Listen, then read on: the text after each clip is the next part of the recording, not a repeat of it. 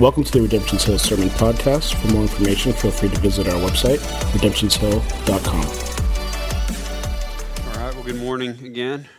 It's good to be with you. So, this is it. This is our final sermon over the series of First John Take Two. Uh, we, we did this book uh, quite a few years ago. So we won't have time to kind of delve back into the ins and outs of this whole book, and it's not really necessary to do so. But uh, right as we jump right into it, I do want to bring our attention back to. Uh, where John started things out for this book because it's kind of crucial for today. He opened the book by declaring just as, as clearly uh, as he possibly could that I'm writing you these things so that your joy may be complete.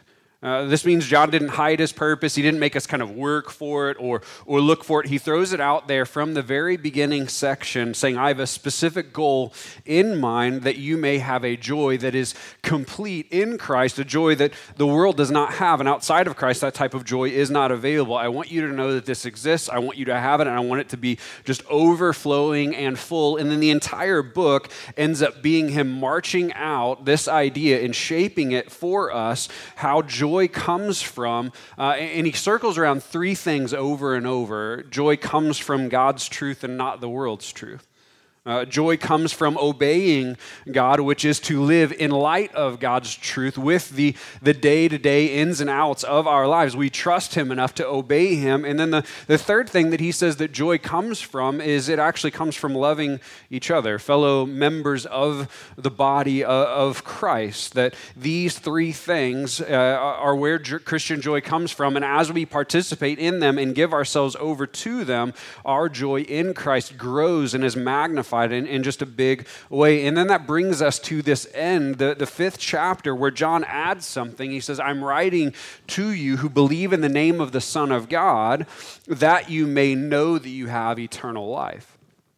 Now, it may seem weird at the beginning. John says, Hey, I'm going to write to you uh, for your joy. Uh, and then it almost seems as if he's changed his mind, like, I've got a better goal in mind now. Now I'm actually writing with this new purpose of you knowing that you have eternal life. But what we need to know is these two goals at the beginning that your joy is complete and that you know that you have eternal life. These are not opposing goals, they're not mutually exclusive, they don't work against each other. They actually are, are, are two statements that are bookends to the book of a powerful idea that, that kind of works together. It's one cohesive thought. What we know, what we need to know right off the bat is John is leading us to kind of understand this that we uh, would know our joy is partially tied to knowing that we have eternal life. Right? That's what he's connecting. There's a true and deep joy in knowing your eternity, knowing that you have eternal life. We, we tend to believe um, also that joy is this thing that maybe we experience later in life, but John is going to say, no, no, no, joy is available to you now. Knowing that you have eternal life is a source of joy. And we need to kind of let that simmer for a moment because this is kind of a countercultural idea uh, that he's presenting to us here. We tend to believe that joy comes through experiences, or joy comes through preferred outcomes coming out your way, or joy comes from attaining the things that you really want out of life, which is really to kind of relegate joy to the land of what you see and what you get and what you end up with in life. But John is presenting to us that joy doesn't flow out of only what you do in life as much as it flows out of what you know. Because what you know, what you understand, what you grasp intimately will then shape the course of your life and it'll shape what you experience and the things that you do and how you live. If you're following me, John isn't saying uh, that, that what you do in your life doesn't matter. He's saying what you know literally changes everything about your life, and therefore, what you know specifically that you have eternal life in Christ can be a deep, deep fountain of joy for your life. Knowing this to be true does something to our hearts, and it produces a joy that other things like vacations or jobs or cars or relationships or money or status, they just can't get you this type of thing. The word that theologians have used to describe this is, is assurance assurance of faith, that we are assured that we have eternal life now. It's not a question, it's not a wonder, it's not a maybe, I hope so, as long as he doesn't change his, his mind. It is a reality because if we believe in the name of Jesus, we are certain that we have eternal life, not just in the future, but we have it now. Martyn Lloyd-Jones says this, and, I think it's kind of helpful. You cannot really know the joy of the Lord until you are perfectly certain that things are well between you and Him. I think we get this. The, the wondering, is He angry? Did I screw up too much? Did I go too far? Martyn Lloyd-Jones says that'll always kind of mess with your heart, but there's a joy that comes from knowing that me and Him are okay that, that we are good. And this is part of what he wants to lead us in this type of assurance so that we can navigate kind of the craziness of the world that we are in. So we'll read this and try and flesh this out. First John chapter 5, verses 13 through 21 are the, the last texts of the book and the last ones that we have here. I write these things to you who believe in the name of the Son of God, that you may know that you have eternal life. And this is the confidence that we have towards him that if we ask anything according to his will, that he hears us. And if we know that he hears us in whatever we ask, we know uh, that we have the request that we have asked of him. If anyone sees his brother committing sin not leading to death, he shall ask, and God will give him life. To those who commit sins that do not lead to death, there is a sin that leads to death. I do not say that one should pray for that. That's confusing. We'll get to that. All wrongdoing is sin, but there is a sin that does not lead to death. Verse 18 We know that everyone who is born of God does not keep on sinning. But he who is born of God protects him, and the evil one does not touch him. Verse 19, we know that we are from God, and the whole world lies in the power of the evil one. And we know that the Son of God has come and has given us understanding so that we may know him who is true, and we are in him who is true, in his Son, Jesus Christ. He is the true God and eternal life. Little children, keep yourself from idols. And he closes it there are a couple kind of interesting and important things that we need to understand here and some important shifts that he presents to us in the text. And he starts with the assurance the assurance that we have uh, uh, in Christ eternal life. And then he quickly ties on to assurance this idea of confidence, and he moves there on purpose. What you have assurance of, he's going to build confidence in. The idea is what we are assured of, what we know we have, we can take that in that assurance in our life and confidently walk without insecurity of the thing that we know to be true. Uh, this line of thought should make complete sense to us because it's difficult to be confident about things that we're just not sure about. Right? The person who acts overly confident about things that they don't know, this is either an incredible marker of pride or an incredible marker of ignorance. When the world presses down on us, what we're not sure of will make us insecure. John's saying, I don't want that for you. I want you to be sure of your eternal life so you can be confident in it and walk that out. Now, here's how we've kind of seen this played out. And forgive me because this, this example will paint with a large brush. Uh, maybe it might seem a little bit unfair, uh, but, but here it is. Uh, where have we seen this assurance and confidence thing go wrong? Well, uh, in millennials, right, this age group, a trend started not in all, but in many, a trend started of telling children that they could be whatever they wanted to be. Right? I was a husky kid who could not jump. Oh, you could be an NBA player, even though I'm not really a millennial. But this is what started. You can be anything, you can do anything. And then this other trend started with this whole uh, generation of children. It was telling kids that they were perfect all the time.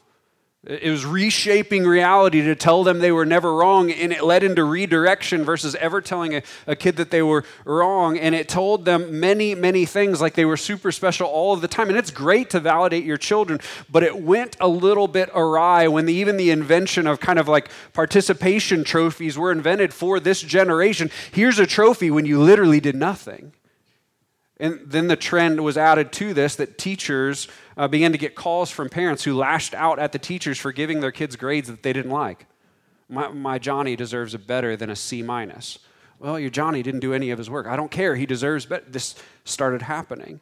You put this, you're never wrong. You can be whatever you want. Here is everything that you want. And you match that with this was the first generation uh, uh, of the kind of social media digital revolution who grew up with likes, comments, and affirmation online. And there was another source of validation given to them all over the place on this online world that actually wasn't real in the real world. What's, what's my point? And again, I know I'm painting with an overly broad brush. A bulk of a generation was given extreme amounts of confidence. Uh, as they were given things quicker than most people had had it given to them, probably the motives of their parents were good. Uh, they were given things very quickly. They didn't have to learn to wait or be patient. They were told over and over that they were perfect. And they really had this illusion ingrained in them into everything. Their parents even fought against anything that didn't feed this idea of perfection for this kid. So, with a massive amount of confidence, uh, those kids, an entire generation, were sent out into the world. When you're told per- you're perfect, you're never wrong, you can have everything you want, and there's just no fault in you, and then you get sent out into the real world, how do you think that went? Uh, an entire generation largely kind of got crushed by it because they figured out that the, the confidence that their parents gave them in the world that they created wasn't real in the actual world. And this caused a really difficult thing. They, they got quite hurt for quite some time. Now, uh, if you look at how the world has considered millennials because of this, they painted them back with a broad, a broad brush as well, saying that millennials were entitled and selfish and lazy and self interested and all of these things. But Simon Sinek, who did a TED talk that was just masterful about this, he says that the, the millennials were actually none of these things. Those poor kids just have their confidence crushed when they went out in the world and realized that, that the, the, the assurances they were given weren't actually real. Right? The illusion of what they were confident in came crumbling down and it hurt them quite a bit. It took them quite a bit of time to recover from that. These were not bad kids, they were victims of a bad experiment they needed a new confidence in what was real and they could really be assured of to build them back up. So, no matter who you are, I think the past 15 months and the pandemic has kind of illuminated something for us the reality that things get really rough when we have no assurance right? There was a difficult enough uh, to, to have COVID around, but the uncertainty is, was what really started play, plaguing, uh, plaguing us and becoming savage in our minds. Uh, when will this end? When can I see my family? Is this safe? Is that safe? Will this end? Will I be able to do that again? The uncertainty of all of that was a huge mental struggle for all of us. Well, John is taking a moment here so that type of uncertainty won't loom over you in your walk of faith. I don't want you to be unsure. I want you to be assured of what is true. And then I want you to grow in confidence through seeing what is true actually take place in your life. This is what he's going to do is show us that regular believers, not all stars, not theologians, not only the apostle Paul, regular believers like us can have a strong confidence in what they're sure of. Not a confidence that leads into a bravado and swagger that makes us cruel people in the world, but a confidence that lets us have joy even when things are really hard. This is what John's looking to do. Now, part of the confidence, again, that he wants us to have is this Romans 8 confidence. Romans 8, 38 through 39 says, For I am sure that neither death nor life, nor angels, nor rulers, nor th- things present, nor things to come, nor powers, nor height, nor depth, nor anything else in all creation will be able to separate us from the love of God in Christ Jesus our Lord. This is the type of confidence he wants, no matter what comes. Are there going to be terrible things that come? Yes, but no matter what comes, how good or how bad, I am loved and I am safe and I am owned by a Savior. So, in that aim of assurance, John writes us uh, to tell us that those who believe in the name of the Son of God, and this belief here is not a mental nod, it's a belief that actually leads into the way we live. It's a belief that leads into submitting to Jesus and getting transformed by Him. For all who fall into that camp, who follow Him, get formed by Him, and are directed by Him, they can have eternal life now. Man, I hope that we're beginning to get this in John, what he wants to tell us over and over. Your eternal life is not only a future benefit that kicks in when you kick the bucket. There is a beauty in eternal life that is available to you now. You can experience all of it, no, not all of it, but you can experience parts of it now, and then have confidence as you begin to kind of feel you ex- yourself experiencing this life now. John uh, will, with the rest of the, the section here, show us different ways that we can experience eternal life now and let our confidence grow through that a good way to think of how he'll speak of this assurance in the text is John is going to start telling us over and over whose we are. That's an ownership, whose we are. That idea may or may not be new to you, but the entire Bible walks out this concept every man and every woman from every nation, every race, every tribe, no matter your education level or your economic level, no matter anything about you, every man or woman or person ever to be born belongs to one of two sources to God the Father or the evil one, no exception. We are all someone's. And the one that we belong to is the one that we are following, whether we know it or not. And John wants to say, hey, there are, uh, there are cause and effects from who you belong to. There are serious benefits to belonging to God. And he wants to encourage you by, by showing you some of the benefits that you can walk in in the here and now. And again, let that build confidence in you. The first benefit of eternal life, knowing that you are God's, being owned by him, he will bring out in the world of prayer. He says we can have confidence that when we pray according to God's will, that He hears us. That's a beautiful point for our hearts to, to kind of lay a hold of because, because we belong to God, because Jesus' sacrifice has wiped away our sin and our shame uh, completely, we can boldly approach God the Father as sons and daughters, not as rebels or enemies we can come with our prayers directly to Him. And John's saying, Do you understand the magnitude that you can go to Him by yourself and He hears you? He hears us. We don't have to worry, hey, is anyone home? Was he pay attention? Did he have more important people to, to listen to when I gave that prayer? Uh, did, did my prayer land on deaf ears? John is saying, take confidence in knowing that if you are his, you are heard. God listens to you. I wish we wouldn't miss the beauty of this. The eternal God listens and hears you, and he hears me. We might be tempted to pass that without truly grasping a hold of it today. But even one of the core desires of men and women is, is to be heard, to be seen to not wonder if anybody is listening or if anyone cares. John is saying the God of the universe cares and he hears you. He is listening. God is all ears and he cares. If you wonder if he cares, he does. He cares for you enough even to listen to any request, the good and the bad, the ones that do line up and don't line up. He listens to your requests. I, I met with a pastor locally in town and uh, he's a he's a guy I just met this year, and he caught me off guard. Right? He, he's he's lived in California. He's lived up in the Northeast. He's just a different dude than me. I, I, I, like him, but but he caught me off guard in a conversation. He was talking with another pastor, a couple of us together, and, and and this other pastor was kind of sharing with him a really difficult and hard situation, like a really hard one. Uh, and, and what this pastor did is he looked at him and he said, Brother, I want you to know that I hear you and I see you. Super weird for me. Like he manually like slowed down the conversation, looked the, the man in the eyes purposely to say, I see you, I hear you. And my inner kind of jerk came out and I was like, Of course you hear him, you hippie. We're in the same room. And then I began to understand what he was doing. He's showing him a kindness. He's reaching down towards the man in a world of chaos where people don't really want to hear, they just want to be heard. And he's saying, In this moment, I'm not thinking of what I'm going to say next. I'm not thinking about my feelings or my other things going on. Right now, I'm all ears to you. I hear you, and, and I'm, I'm, I'm walking into what you're experiencing now. I hear you. Man, I was wrong because I was like, That's a weird thing to do. And then I learned, like, no, that's actually a super kind thing to do.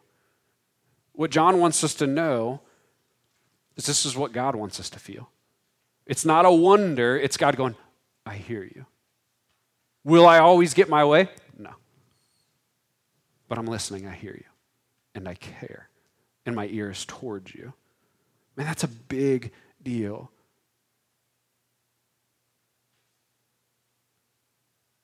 The God of the universe will listen.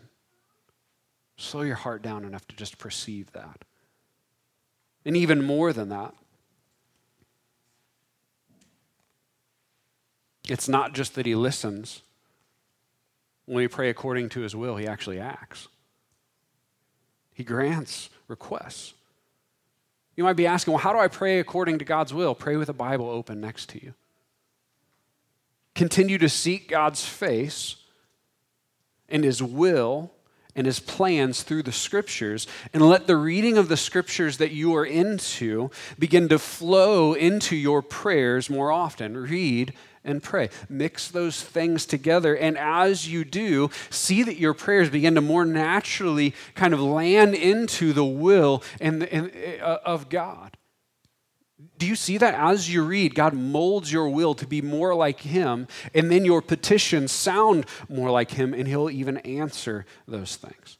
Don't miss that. The confidence we have as believers comes as we realize that God has started making our will line up with His. This is called transformation. We get transformed as we read uh, the word and then we pray the word and we seek God through the reading and then we speak to God through the prayer. And as we do all of this, we gain confidence uh, looking at the last year of our life that God has changed us. He's changed our will. He's changed the way that we prayed and He's changed some of the prayers. And then we've even seen His hand move in the prayers that He, uh, that he has granted that we have sent towards Him. What does that do? To know that God has answered serves to, again, build confidence in you. One of the practices that I've been trying to do uh, really for the last several years is incorporating uh, celebration into when God answers a prayer. Man, I would encourage all of us to do this. Celebrate it.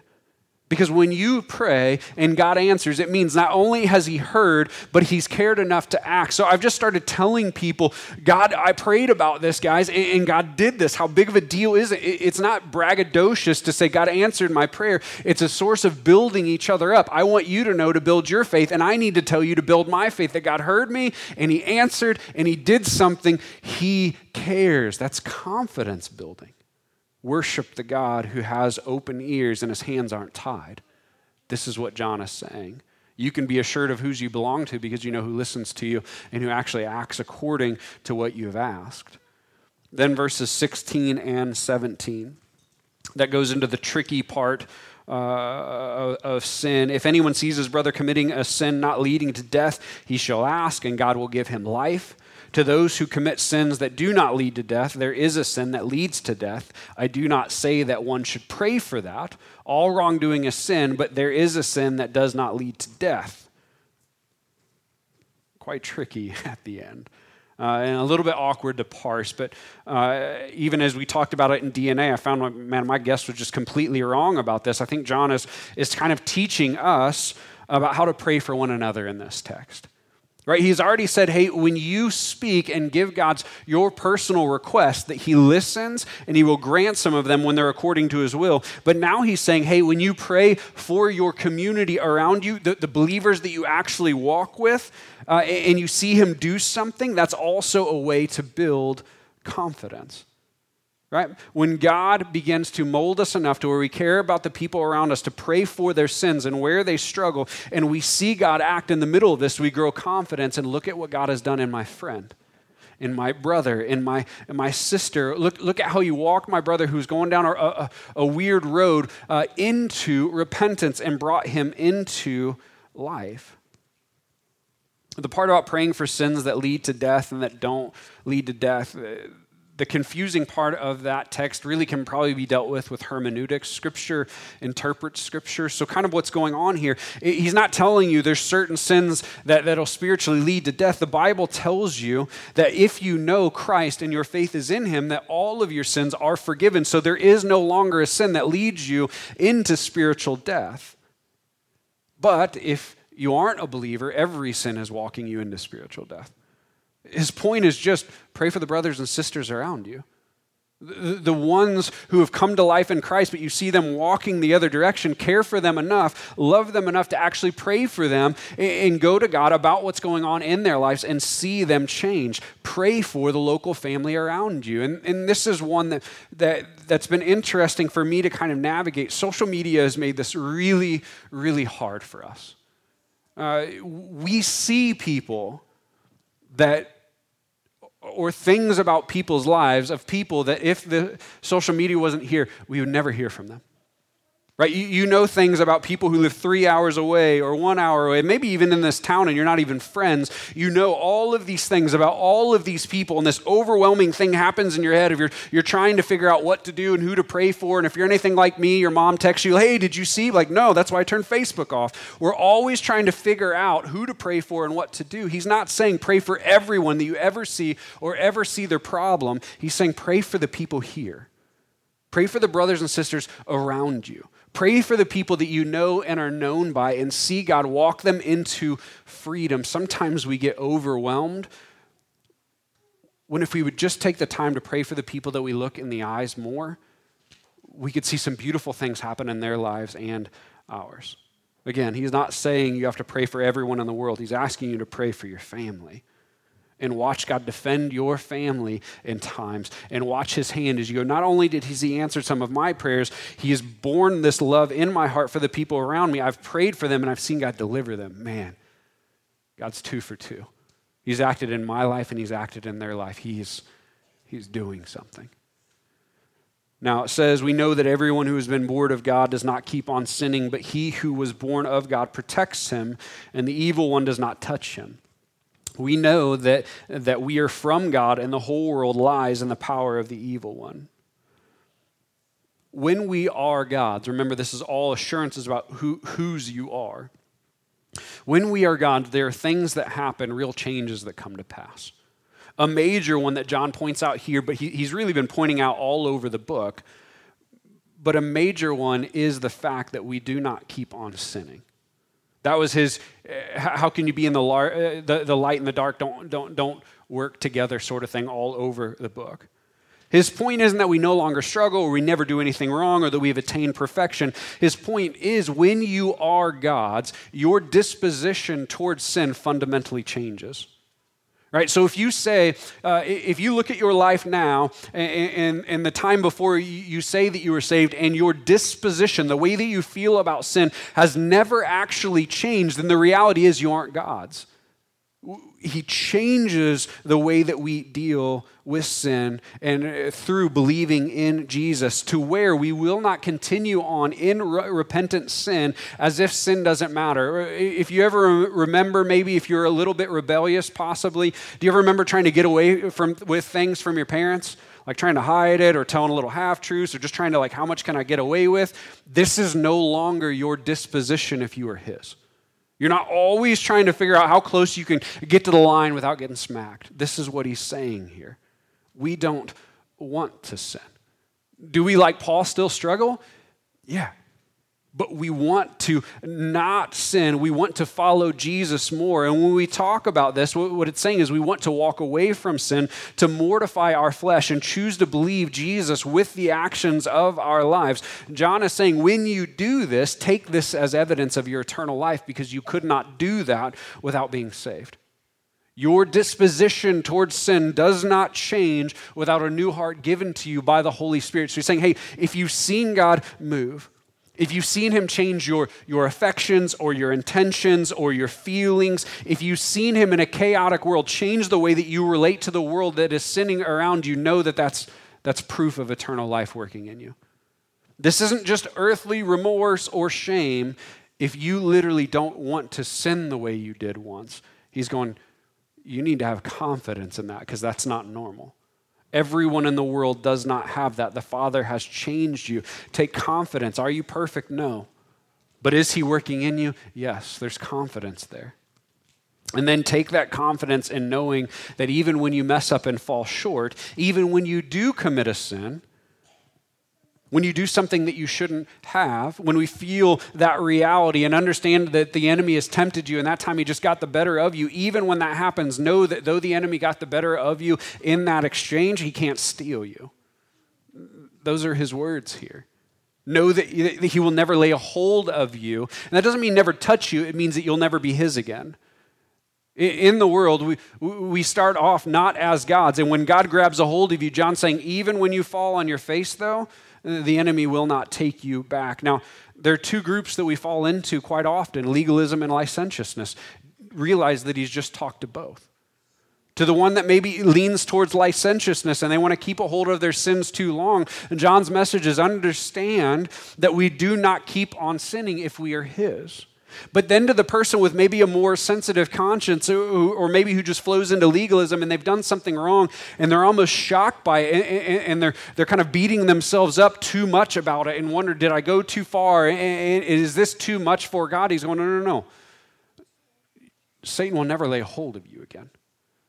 There's a balance here that, that he's telling us. I think we'll probably end up doing a whole sermon about it pretty soon.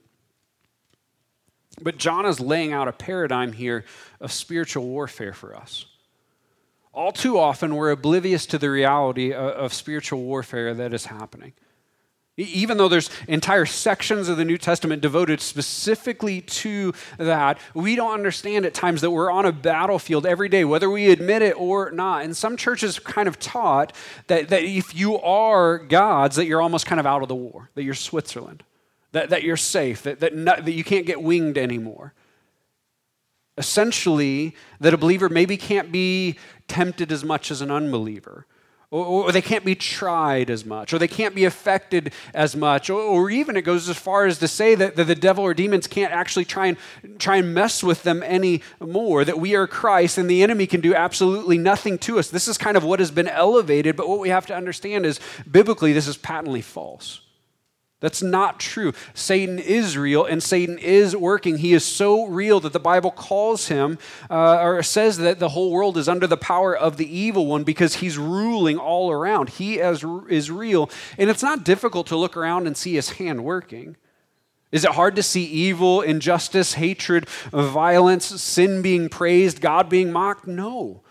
That's his hands touching all the things around us. What John wants us to see is that if we are God's, the devil cannot steal our salvation, but please, please do not be unaware. He can tempt you, and you can fall for that temptation. Even more so, he can tempt you to do things that even if you are saved, he can tempt you to do things that will ruin your marriage. We have to begin to understand this. You're not safe from all things. He can do things that will walk you, even if you've been in church 10, 15, 20 years and lead an MC, he can walk you right into addiction super fast. He can break down your relationships with your other fellow believers. He can oppress you. He can confuse you. He can lure you. And even more dangerously, as we talked about all over this book, he can do his master move of putting you through, uh, to sleep through indifference. That's his brilliant play please, please, please understand that He can still tempt. He cannot steal you, but it does not mean that He cannot tempt you and try you and walk you into things that will hurt you horrifically bad. trying to walk the balance of not trying to, like fire and brimstone, uh, scare us to death, but we've become a little oblivious to thinking that certain things don't matter. The enemy is always prowling around looking to steal your joy and crush whatever he can. When the world looks like it's going to hell in a handbasket, when things look beyond repair, repair this is a crucial time that we need this, this assurance close to our hearts. Because in those moments where things are, are just going nuts, our confidence in God can take some hits. John is saying just because the evil one seems to be flexing and you see his power all around, and it's not difficult to look around and see him working, don't for a second think that this means that he is winning or will win. He can't steal you, and we know the ending. King Jesus will split the skies, come back as the warrior who's the lion and the lamb, and his perfect righteous rule will be over all things, and the enemy will be crushed. All of our sin remnants will be completely gone. We've got to balance this well. Don't be so scared of the devil that you're worried that he can steal your salvation. Don't be so oblivious that you think that he can't hurt you really badly, though. We have to balance that one. Verse 20 and 21 again. And we know that the Son of God has come and has given us understanding so that we may know him who is true, and we are in him who is true, in his Son Jesus Christ. He is the true God and eternal life. Little children, keep yourself from idols. John uses this repetition uh, of three we know statements towards the end. We know that everyone born of God does not keep on sinning. Uh, we know that we are from God, even though the world is going crazy and you see the enemy's power all over it. And we know that the Son of God has given us understanding so that we may know Him, so that we can be in Him who is true through Jesus. This last section, remember, He's been building our confidence. Your joy is tied to what you have confidence in and what you're sure of. He's trying to build your confidence through this assurance. He's saying, uh, if we now understand to, to some degree God more, and if we now somehow feel more connected that we know God more through Jesus, understand that too is eternal life. If your understanding of God or your relational connection to God has grown in some way, he's saying that is proof. That's proof of eternal life now that we understand and are known by him. This is a beautiful aspect of eternal life that the world does not have the eternal God has chosen to speak, to reveal himself to us. And as we begin to kind of read and grow and do this process of continually submitting ourselves to the gospel together, we know him more and are known by him more. And John's going, This is a beautiful confidence if you'll take it as such. So often we put our confidence in is the world going the way that we want rather than seeing that God has done something and we understand him more and know him more than we did in the past. He's saying use that as evidence then it may seem weird or almost haphazard that he throws in at the end, oh, yeah, and little children, keep yourself from idols. That's kind of a weird way to end the book, right? All of this stuff, oh, yeah. But it's not random at all. If the entire drive of this book has been about our joy, which is intimately connected to our assurance and what we have confidence in about our eternal life, then we must know that there are things and means that can quickly deteriorate our joy and steal from us our confidence in our eternal life. You, you following me? There are things that can build your joy and your confidence, and there's also things that can tear it down, that can deteriorate it. Those things, namely, are called idols. The things that we give ourselves to in the world. The, the language that we've used all over the book of First John is the things that we give our attention to and our time to, those are our idols. Our idols are fed in the economy of attention. That is what we worship. Yes, we all have to have, well, most all of us have to have jobs. What you give your attention to outside of your job all of the time is what you worship. John wants us to be really careful with that. John is saying, make no mistake, there is no way to keep your idols and your biblical joy at the same time. You cannot firmly grasp a hold of both and keep all the things in the world that you want and then have a full helping of the joy and confidence in the Lord at the same time.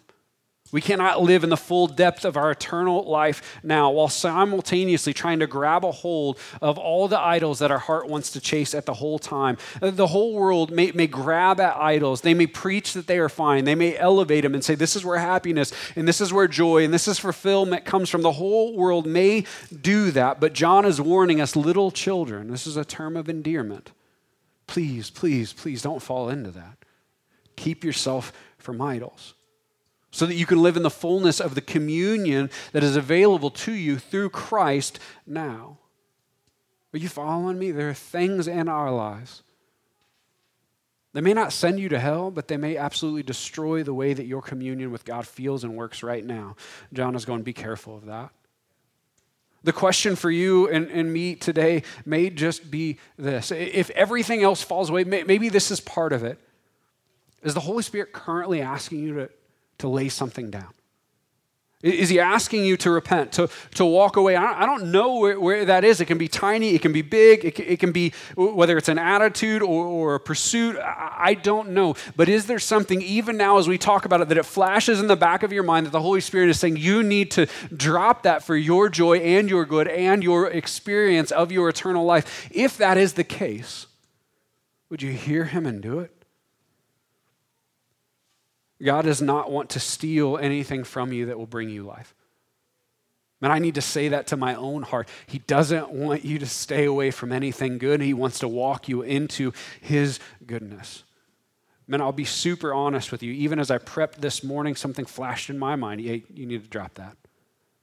It should be quite regular that God realigns and transforms and says, hey, be careful of that one. Hey, be careful of that. Oh, that we would be ones to quickly hear the Spirit, lay things down, and grow in our joy because of it. Now, I know that John has covered a lot in this last section, but my, my hope is that we can kind of boil it all down because it, it, looks like a, a weird grab bag, doesn't it? But, but it's not meant to be. We need assurance. We need things to grow confident in about where we stand with God. John is showing us here this type of confidence. He's saying if you want confidence that you really have eternal life, that Christ really has paid your debt and that you're united with God the Father, that you are His, and that, that, that you will never be taken away. If you want that assurance that you have this eternal life that can be lived in now and experienced in the future, then ask yourself these sets of questions. What we understand is this mixed grab bag, it, it, it serves to be a metrics for us. Do you want to grow in your confidence? And ask yourself these questions Have I prayed and seen God answered any of my prayers? If you have, then know that your God, your Father, has heard you. First thing, he's listening and he has heard. He's lined up your will with his, which is a big deal if we're honest about the, the intrinsic works of our heart. And then take confidence in not only as he listened, molded your will, but he has acted on your behalf. That is a source of confidence. Take confidence and strength in knowing your Father listens and he cares and he's acted.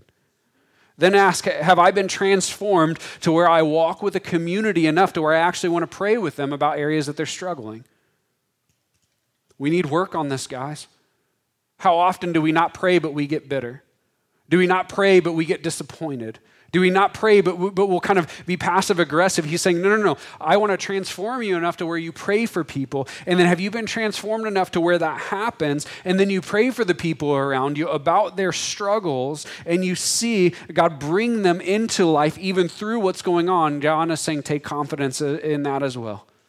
It's another marker that God has brought you into eternal life. Now, not only has He done things in your prayers, but He's done things in the people around you through the prayers that you have given. Then ask Has your disposition towards sin changed? As in, do you want to flee from it? Not do you want to get away with it, or do you wish God didn't care about it? Do you want to flee from it? Do you want to, to the best of your abilities, repent and be holy? Do you want to be obey Jesus and submit to him so that you can find life in him? If you have or if you want that and if you are doing that to some degree, then take confidence. This is a sign that God has given you a new heart. Of God taking the old you that was spiritually dead and bringing you to new life in him. God has literally changed you. You're a new creation. The old you that existed isn't there anymore. There's new affections and new desires and new wirings, and God has done that. Let that build you up as confidence in what He has done. See how far God has brought you. Are you perfect and are you complete? No, neither am I. But sometimes take the win and celebrate. That's why the Bible says the power of our testimony is a big deal. Take the testimony of your life of how He has changed you and let that build you up. He's done a work. He's got more work to do, but he's done a work. Then ask the other part do I, to some level, understand God more? Do I know him perfectly? Absolutely not. Even, even the word tells us, like, we, we, we seem through like a dimly lit uh, mirror. Like we can see kind of parts and we can see shadows and we get ideas, but we do not see clearly. But, but is the clarity of us knowing God or understanding Him greater than it actually was before? And do we actually know Jesus more than we did before? If you would ask that question of yourself and say, Yeah, man, I, I do know more about God and I do know God more and I'm known more by Him and I'm actually experiencing life in God to some level, does it mean that the clouds part and the angels sing all the time? Time. No, but I'm experiencing something as God is with me and, and molding me. John is saying, well, to take confidence in that too. You, little old you, are intimately known by the God of the universe. Guys, we all struggle. We just mask it with self confidence. Do they like me? Do they accept me? Do they want to be around me? Do they? The God of the universe wants to know and be known by you. He's proved it by speaking, He's proved it through his patience. And Jesus says it over and over and over Come to me. Come to me. Not, not have your life go perfect. Come to me and be known by me and let me know you and see if that doesn't do something profound in your heart.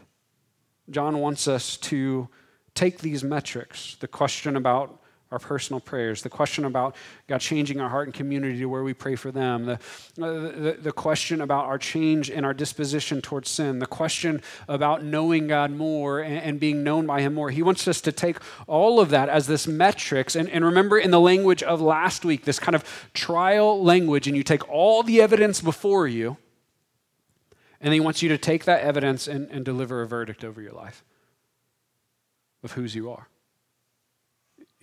if you can say God has listened and answered prayers, if you can say He's worked with you in community, that He has molded you and changed your disposition, He's saying that evidence is overwhelming. You're His. You're His. Take confidence in that. Understand you not only have eternal life that pays off later, you have eternal life right here and right now. You can feed off of that. You can walk in it. You can worship in confidence that God has done a great work. He's not done, but He's, he's done something. And that, God, who has done so much, still wants to know you more and more and more. I believe that John wants us to leave with this confidence that inspires worship. Why do we lift our hands? Why do we sing these songs? Is it stirring our own emotions? No, it's declaring you've done a work. This is true about you. You've been patient when I have when I've not. It, John wants us to walk away with this type of worship that says, Man, I see the evidence. I see you working. I've seen what you've done. I, I see you still at work. I see those markers in my life. Thank you, God. Gratitude and joy, He wants to overflow from the confidence you have through seeing God work, not this bravado confidence. But the confidence that goes, I'm not crazy. He really has done something. For many of us, I would say, ask those questions and worship in light of that. Then I'd also say this if, if you ask those questions this morning and your answers are somewhat different, I mean, I haven't seen God answer any of my prayers. God hasn't birthed a, a love in my heart to pray for other people. God hasn't really changed my actions. I don't see sin differently. I just, I kind of, you know, try and be kind of good. And I don't really think that I understand him anymore. And, and, and I, I feel crickets as far as being known by him. So I don't, I don't, I don't know if there's actually any confidence from me there. Here's the ask I want to invite you to change that. To, to pray to God and to say, man, I want to be yours. I, I've been interested in you, but man, I don't think I've ever actually been yours. God, will you save me? You don't need a perfect prayer for that. I want you to lead me. I want that joy and confidence in you. God, come, save me. Come, draw me. Switch me from interested to owned by you. I submit. King Jesus, I'm not even sure exactly what this means from here on out, but that is what I want. I, mean, I would just say this, and I'll tell you a little bit of, I don't have time for a whole story. I, I grew up in church, was there all the time, got saved later in life. If you've been around a long time, and this understanding, man, I don't have any confidence in that. And you're like, man, I don't, know what to do with that. There is no shame no matter when you become His. If God is drawing you, would you, would you just pray about that? Man, I'd be happy to pray with you about that today as well if you have questions. But how great would it be to, to realize, man, God's been drawing me this all this time and I just didn't really know it. There's no shame in God awakening, there's just joy. The Bible preaches that over and over. So here it is. We'll, we'll close. John's whole idea is not trying to get you to do a million things. He's going, believer, take heart. Have confidence in what you can be assured of. God has given you eternal life, and we can see shadows of that now. We can see it breaking in now. If you see that, be thankful, grow in that. Say, hey, God, will you keep going in that? Will you keep doing some of that? Maybe it'll even challenge us to go, like, man, God really does answer prayers, and I, I, I haven't been praying very much. Maybe it'll challenge you to walk into that part of your eternal life more now. The, the thing is for us, be built up in confidence in this. Your God is real. Your God loves you. He hears you. He works on your behalf. He's transforming you, and He wants to know you and be known more by you. That's great news. Man, you guys can come back up. We will take communion today. Um, the cups are available in the back if you didn't grab one, but 1 Corinthians 11, for I received from the Lord what I also delivered to you, that the Lord Jesus, on the night when he was betrayed, he took bread, and when he had given thanks, he broke it, and he said, This is my body, which is for you. Do this in remembrance of me. In the same way, he also took the, the cup after supper, saying, This cup is the new covenant in my blood. Do this as often as you drink it in remembrance of me. For as often as you eat this bread and drink the cup, you proclaim the Lord's death until he comes. Friends, as we close today, what, part of what we're doing at the, the table is, is remembering. The only way that you have this eternal life is through Jesus. The only way is through what he did on the cross. So as we're taking uh, the, the, the bread, and like, like, let's be honest, it's the nasty wafer for right now, and the juice, you're saying your body is broken. I can rest in that. And when you take the cup, you're saying, My full shame is overcome by what you have done. God, build me up in that. I, I, haven't felt very confident in that. Will you build my confidence in that now, Lord, that you have done everything I need, that you have brought me into your righteousness and changed me? God, as I take, will you fill me? It's about remembering what He has done. And I pray that as you do that, that your heart would be strengthened. Would you stand with me and then we'll close in worship? God, I pray today, Lord, that you would create in us joy and gratitude.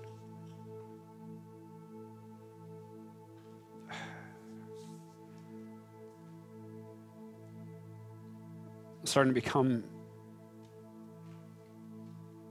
more aware that maybe one of the enemy's greatest tricks are to hide what we should actually have confidence in from us. So I pray that just maybe even examples would flow into our mind where you have answered, you have worked, you have drawn near, Lord, may we see it. May we grow confident not in us or in our resume or even the power of our belief, but may we grow confident in you. Your hands have reached out and they have grabbed us, Lord, so I pray that we be confident in that. Holy Spirit, come and work. Teach us, Lord. Teach us to be confident in you and not ourselves. Teach us to lean into the joy that is only found in you. Lord, I pray, I pray that you break the chains of legalism that always make us hyper worried about doing this or doing that. Lord, may we just point at joy in you. Transform us, make us yours. Make us confidence in the power that has risen from Christ, the Christ from the grave is in us, Lord. Lord, I pray if there's someone who's far off that they would come to know you as well. Holy Spirit, draw us. Each and every heart closer to you. Be glorified. thank you for your mercy and your kindness. May we walk away with your greatness in view. We pray that in your name, God. Amen.